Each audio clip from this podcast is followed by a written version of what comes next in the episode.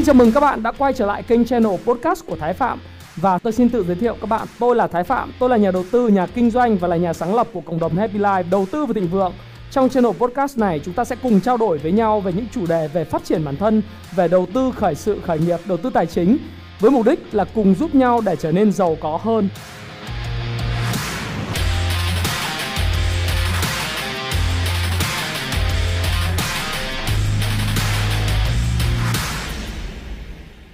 Hi, xin chào tất cả các bạn. Chào mừng các bạn đã quay trở lại với channel của Thái Phạm. Và như thường lệ, 8 giờ tối chủ nhật chúng ta lại cùng gặp nhau trong chuyên mục chuyển động về tài chính cuối tuần. À, cũng như là chúng ta sẽ điểm những cái tin tức sẽ ảnh hưởng tới thị trường chứng khoán, thị trường tài chính nói chung trong à, tuần tới. Tuần tới bắt đầu từ ngày 19 tháng 7 năm 2021. Và chủ đề của ngày hôm nay chúng ta sẽ có một chủ đề đó là thị trường cần điều gì để tiếp tục sôi động bởi vì ờ, tại sao lại có chủ đề này? Bởi vì trong một tuần vừa rồi á, trước cái thông tin ờ, phong tỏa và cách ly theo chỉ thị 16 tại ờ, Hồ Chí Minh, Long An, Tiền Giang, rồi ở Đồng Tháp, Bình Dương đấy, và có cả thông tin Đồng Nai, Vũng Tàu vân vân thì chúng ta thấy rằng là Thủ tướng Chính phủ đã có một cái công văn và có chỉ thị là Ờ, phong tỏa cách ly xã hội theo ờ, chỉ thị 16 19 tỉnh thành còn lại.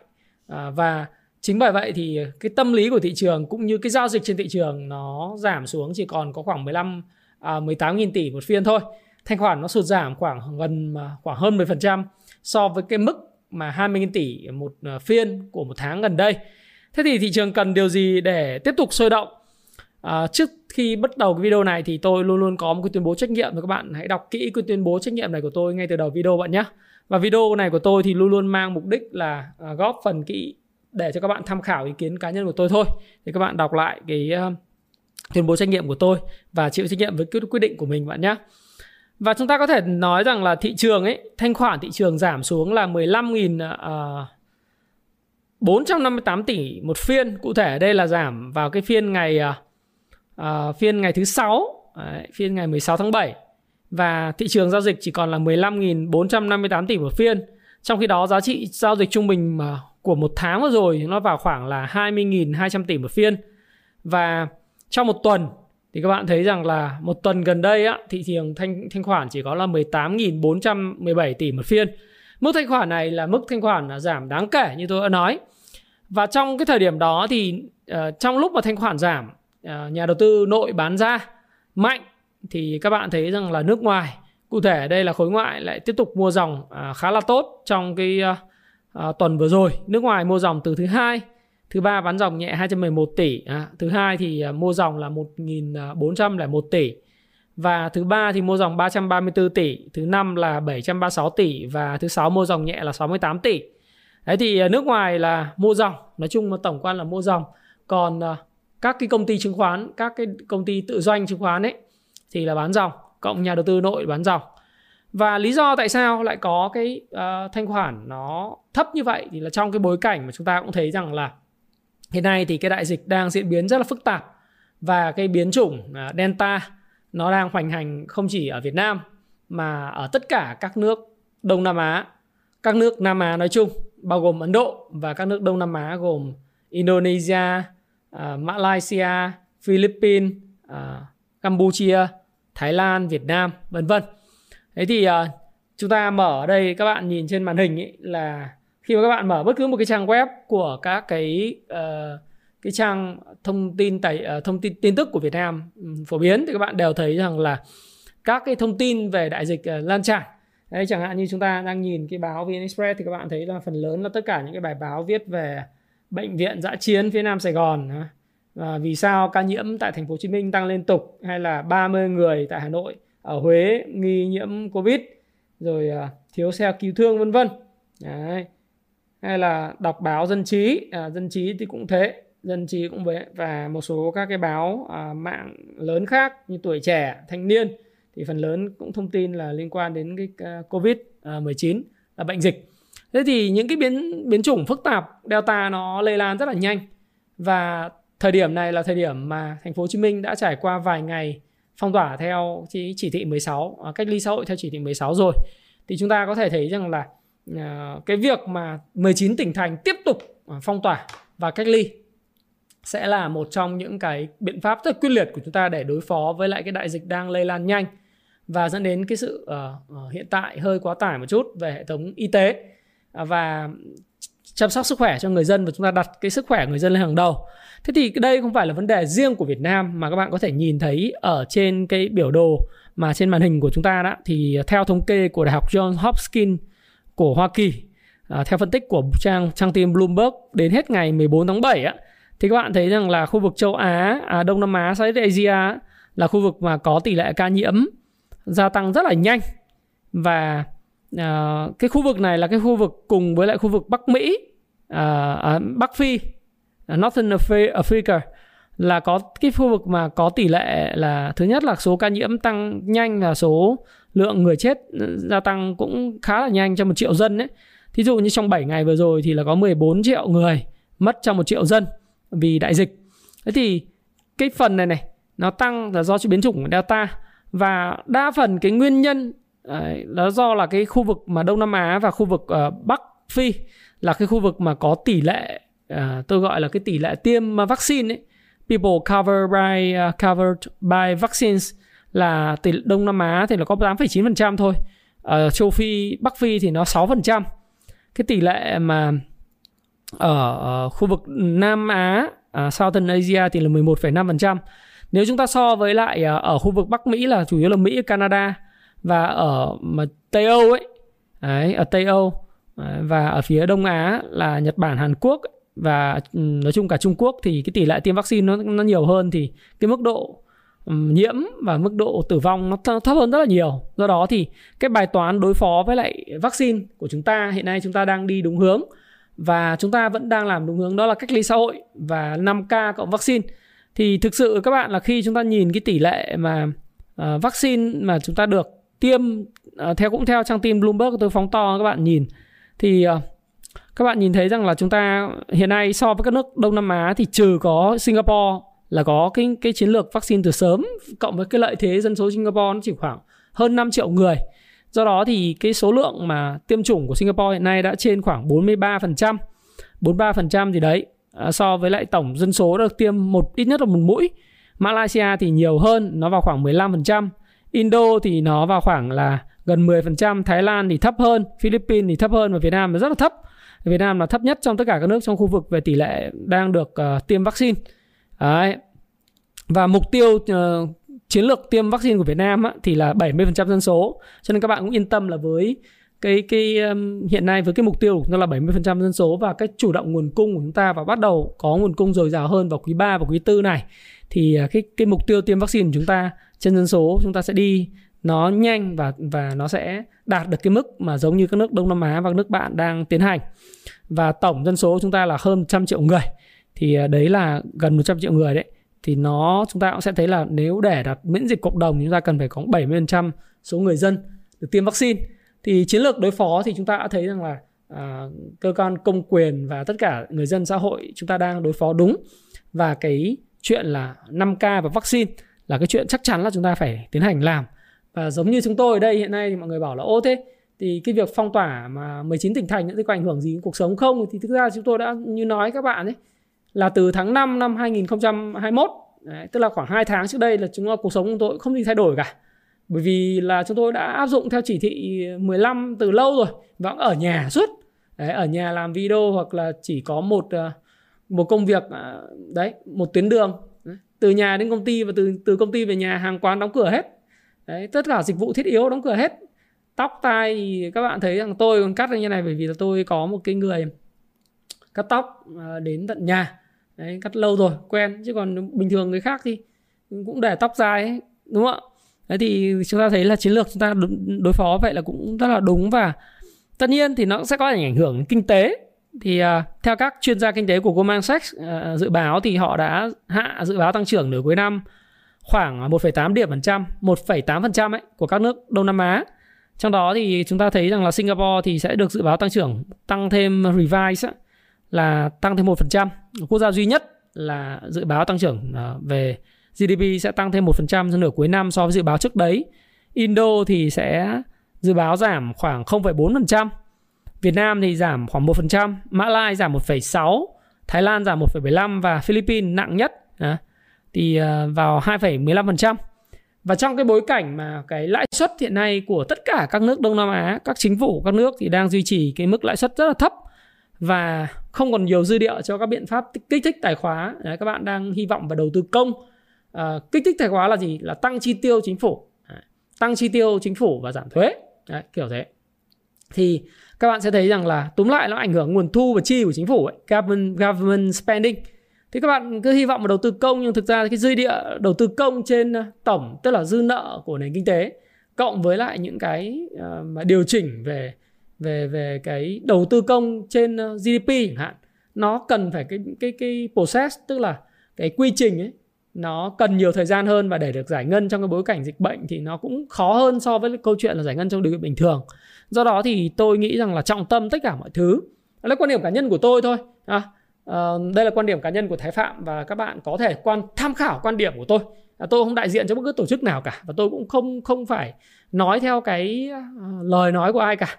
Thì tôi quan điểm cá nhân của tôi để chia sẻ với các bạn đó là tôi nghĩ rằng là tất cả mọi thứ thì nó liên quan đến cái vấn đề là dịch bệnh, dịch bệnh mà được khống chế và coi như là được xử lý thì cái việc mà chúng ta đầu tư công hay là tăng tiêu dùng của các uh, kích thích tiêu dùng của nhân dân tức là của người tiêu dùng ấy hay là tăng Ờ, cái hoạt động hấp thu vốn của các cái cái cái doanh nghiệp để họ phục hồi sản xuất kinh doanh ờ, tăng cái velocity cái tốc độ xoay dòng xoay chuyển là cái dòng tiền của các cái cung tiền mà một mà hai. Và thứ ra bây giờ nó nói mà một thì hơi gọi là lỗi thời rồi nhưng mà bây giờ nó phải theo như ông Kevin Fisher thì ông nói rằng là bây giờ nó phải lên tới cung tiền M6 ấy. Nếu mà tính tất cả các cryptocurrency thì đây chúng ta phải làm thế nào để tăng tất cả cái cung tiền cái velocity ấy, nhớ lại cái công thức và tạo ra lạm phát ấy, và chủ nghĩa trọng tiền ấy. Thì uh, các bạn sẽ thấy rằng là cái chữ V rất là quan trọng. Cái chữ V là cái velocity tức là cái tốc độ xoay vòng của đồng cung tiền. Thì cung tiền đây thì không giới hạn cung tiền M2 M3 nữa mà theo những lý thuyết của kinh tế học hiện đại thì nó phải tăng đến cung tiền M5 M6 thì tất nhiên có một số bạn ở đây thì sẽ không hiểu M1 M2 M3 M4 M5 M6 là gì. Các bạn có thể tìm hiểu thêm Google thêm. Thế nhưng mà nếu như mà chúng ta à, muốn tăng trưởng kinh tế thì chúng ta phải tăng cái không phải tăng cung tiền. Tăng cung tiền hiện nay là lãi suất rất là thấp rồi. Đấy. sắp tới là còn hạ cái lãi suất cho vay nữa. Thì cái cung tiền bản thân là những cái cung tiền từ uh, M2 uh, trở đi là đã bắt đầu nó tăng lên thế nhưng cái quan trọng ấy là cái velocity tức là cái xoay chuyển cái cái dòng tiền nó nó quan trọng hơn rất nhiều. Có nghĩa là gì? Người dân phải hoạt động được. Người dân phải tự do đi lại mua bán à, sinh hoạt à, vui chơi giải trí ăn học. Đấy, thì cái mức độ mà tiêu tiền và rồi các doanh nghiệp phải vay tiền vay tiền vay tiền xài tiền vay tiền xài tiền đầu tư vay tiền xài tiền đầu tư tốc độ xoay chuyển liên tục thì cái kinh tế nó mới phát triển nhanh được. À, nếu các bạn muốn biết nền kinh tế hoạt động như thế nào thì xem lại cái video về chứng khoán ABC phần 5 của tôi đó là nền kinh tế hoạt động như thế nào. Cái này là cái video mà tôi đã um, làm lại theo cái nội dung của Ray Dalio thì các bạn có thể xem lại cái cái video này để các bạn có thể hiểu kỹ hơn về nền kinh tế hoạt động như thế nào. Bởi vì nó bản chất nó là cái hoạt động về liên quan tới tới cái câu chuyện đó là gì? Là chi tiêu của người này là thu nhập của người khác và nền kinh tế là tập hợp của hàng triệu hàng triệu À, hàng tỷ những cái giao dịch khác nhau. Và do đó thì trong cái bối cảnh mà các cái uh, biện pháp dư địa về đầu tư công và chi tiêu về tài khóa uh, à, các cái kích thích tài khóa đấy, như là cắt giảm thuế và chi tiêu công nó không còn quá nhiều cái dư địa thì cái việc mà tăng trả tăng trưởng giảm về GDP thì chắc chắn nó sẽ xảy ra. Đó cũng là một cái gánh nặng đè nặng uh, gánh nặng mà đè lên thị trường khi mà các bạn thấy rằng là uh, người ta cũng phản ánh luôn là những cái người mà cầm tiền thì họ bắt đầu họ quan sát còn những cái người mà mới bán hàng thì sợ sệt Đấy, thì người ta nghe ngóng những động tĩnh của cái đại dịch cũng như là những cái chiến lược đối phó với lại vaccine ấy nhiều hết sức bình thường thì À, nếu mà tính hết cái ngày phiên ờ, 15 15 ờ, tháng 7 vừa rồi thì các bạn thấy rằng là PE trên E của VN Index nó đã về cái mức là 17,57 uh, à, lần. Thì các bạn nhìn cái mức này so với lại cái tháng 4 năm 2021 ấy thì cái mức này đã giảm mà so với lại cái đỉnh tháng 4 và cũng như giảm so với cái đỉnh à, đợt vừa rồi chúng ta là PE lên 19,6 lần ý. Thế thì so cái mức bình quân của một năm gần nhất à, mức bình quân gần nhất là standard à, deviation. Các bạn nhìn hai cái mức cộng 1 và trừ 1 ở đây này. Thì các bạn sẽ thấy là cái mức standard deviation của của thị trường thì nó rơi vào khoảng là 17 lần. Như tôi đã nói trong một năm vừa rồi thì index uh, mức PE chấp nhận của thị trường là 17 do đó thì từ 17,57 này đến mức 17 thì nó khoảng cách nó cũng rất là gần. Tức là quanh quanh đâu đó thì thị trường sẽ tìm thấy điểm cân bằng ha. tôi nghĩ là tìm đến cái điểm cân bằng là từ trong khoảng, nếu mà tính theo định giá, cái này tính theo định giá thôi, thì là từ 1160 à, gì đấy cho đến 1250 điểm. Thì khoảng khoảng tầm đó thì nó sẽ có những điểm cân bằng nhất định.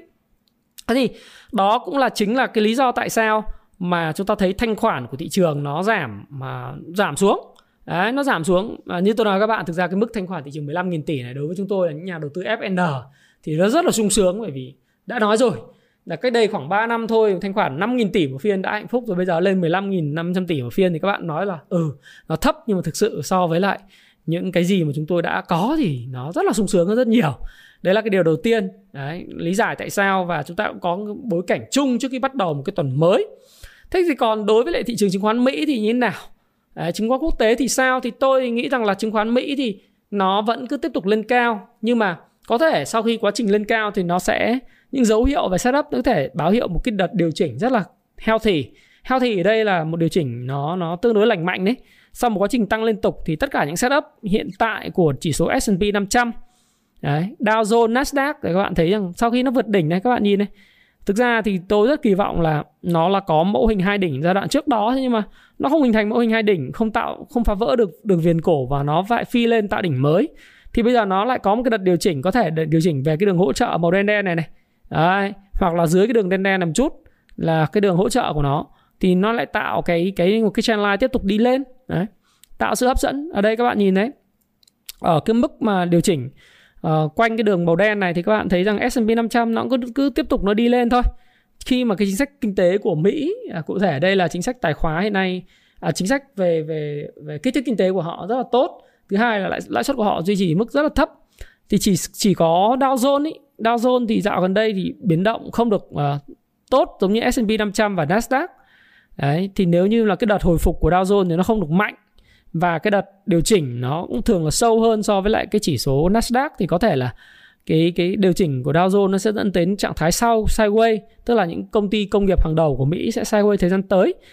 Thì um, đây theo tôi là một điều hết sức là bình thường và chúng ta cũng không có mức tâm lý gì khi thị trường Mỹ điều chỉnh bởi vì bản chất thị trường Mỹ tạo lập Mỹ khác tạo lập Việt Nam nó khác và bối cảnh của các nước nó khác nhau. Ờ, tôi chỉ chỉ lo lắng duy nhất và tại sao tôi lại cứ điểm tin và phải nói về thị trường Mỹ là bởi vì tôi chỉ lo lắng duy nhất một điều đó là những cái sự đổ vỡ về mặt tài chính à, ở cái cái gọi là mang tính hệ thống ấy. Những cái risk về system risk financial system risk mà globally khi mà mình nói chuyện với nhau thì mình phải nhìn là nó có phải là cái sự đổ vỡ mang tính à, hệ thống và mang tính toàn cầu không? Nếu mà nó không phải là vấn đề đổ vỡ và mình nhìn thông qua những cái đồ thị kỹ thuật, phân tích kỹ thuật TA technical analysis thì nó là một cái sự điều chỉnh bình thường thì mình sẽ biết nó là điều chỉnh bình thường bởi vì nó không đến từ những yếu tố fundamental và những yếu tố macro vĩ mô mà nó mang tính uh, systematic ừ, hệ thống. Do đó thì luôn luôn phải để ý xung quanh và cái môi trường mình hoạt động.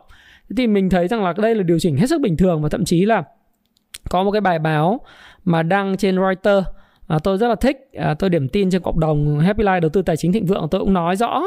Đó là à, ông à, kinh tế trưởng uh, của cái công ty uh, Jenny uh, Mon, uh, Montgomery Scott ông uh, Mark Lucchini.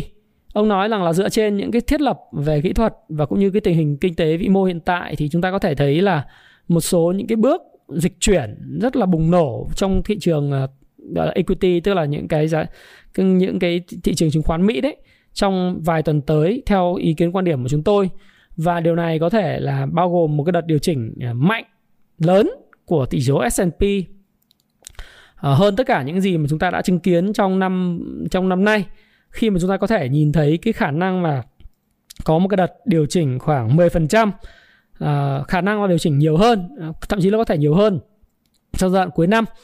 Thì thì ông cũng nhìn vào các setup thì cũng ông cũng nói như vậy và một số các phù thủy à, tôi có tham khảo như Mark Minervini thì cũng nói đang trong trạng thái sọt thì uh, tôi nghĩ rằng là họ sọt ngắn hạn thôi nhưng mà ít nhất thì họ họ cũng bet vào cái việc chỉ số sẽ điều chỉnh cho nên tôi nghĩ rằng đây là một đợt correction bình thường. À, đợt correction bình thường và mang tính healthy.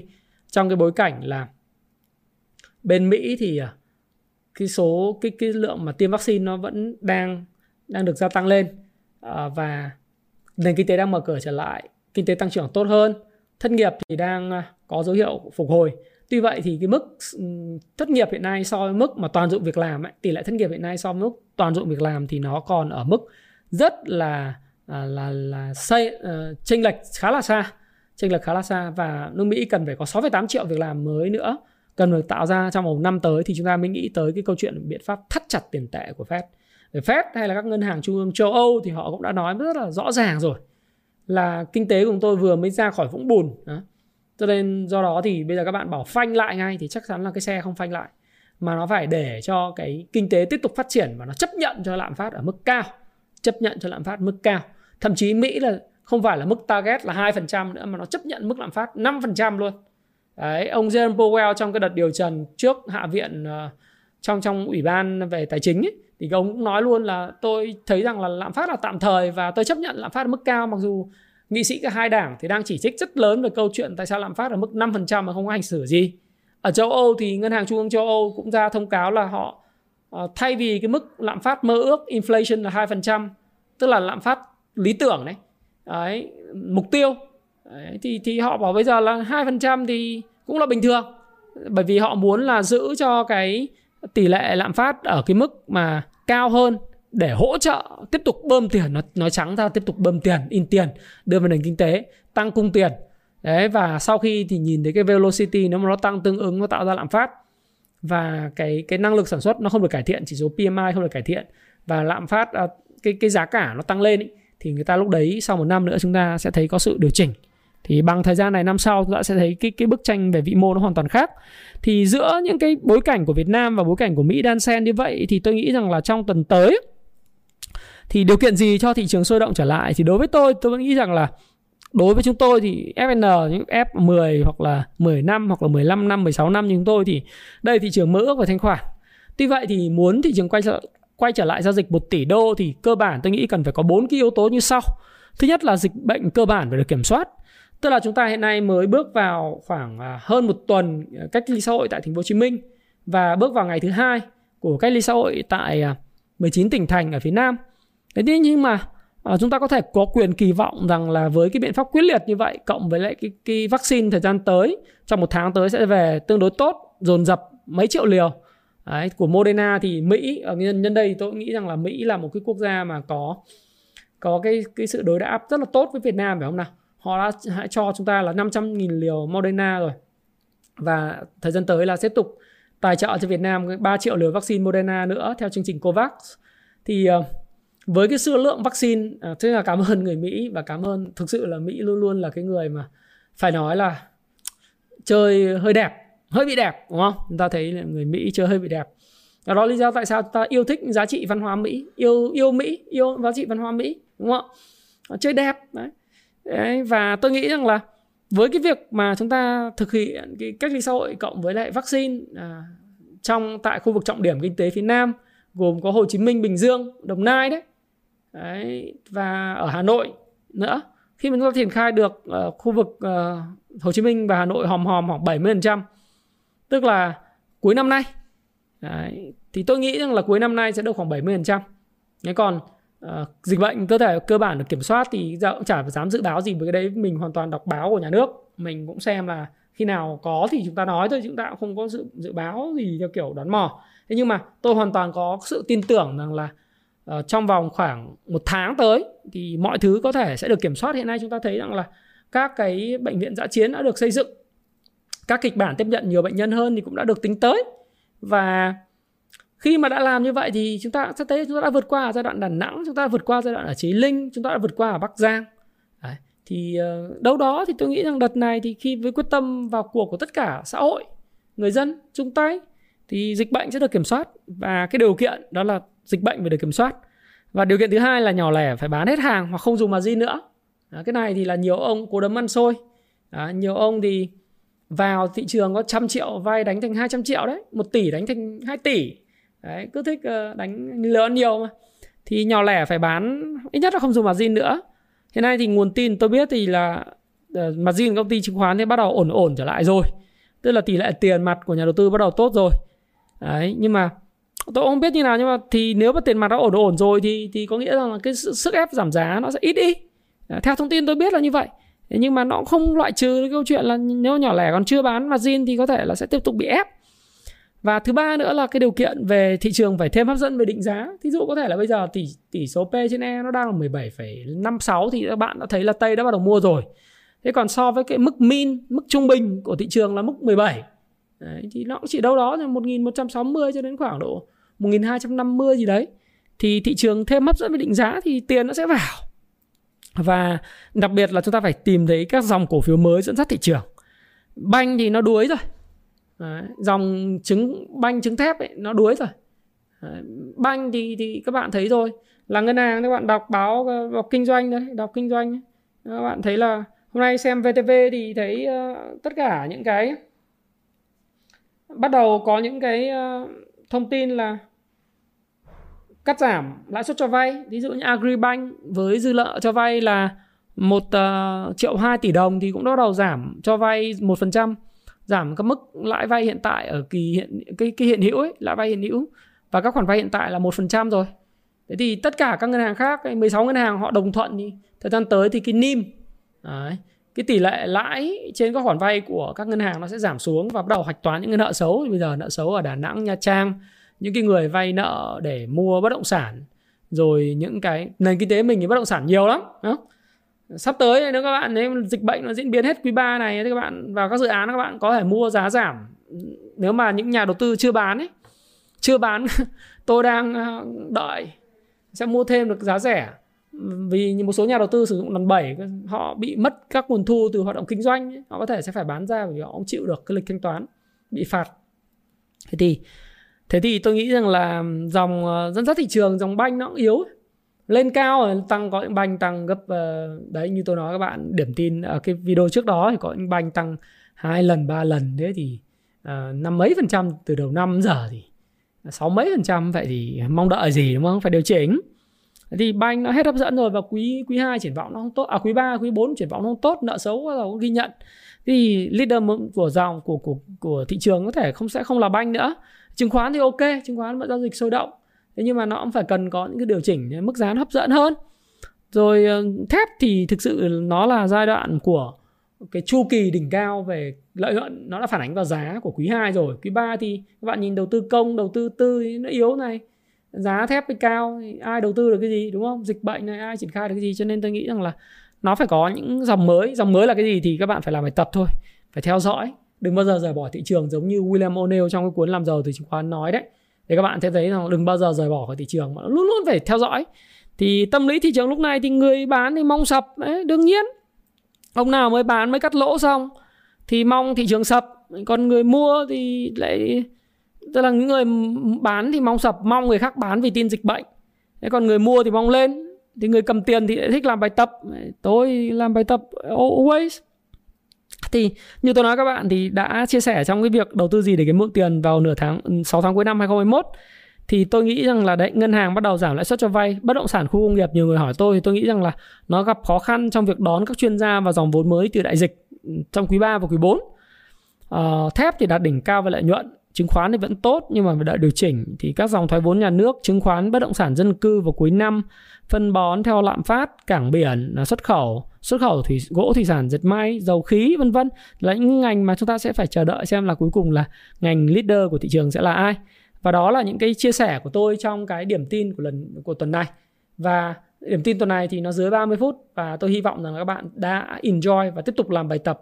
Chúng ta luôn luôn phải làm bài tập và làm bài tập đó là cách duy nhất để chúng ta có thể vượt qua cái sự khó khăn của thị trường, để chúng ta có thể đón chờ sau khi một cái cú điều chỉnh, sau khi một cú mà wash out của thị trường thì sẽ là một cái mùa xuân nó lại đến và chúng ta lại dòng thuyền đi ra khơi.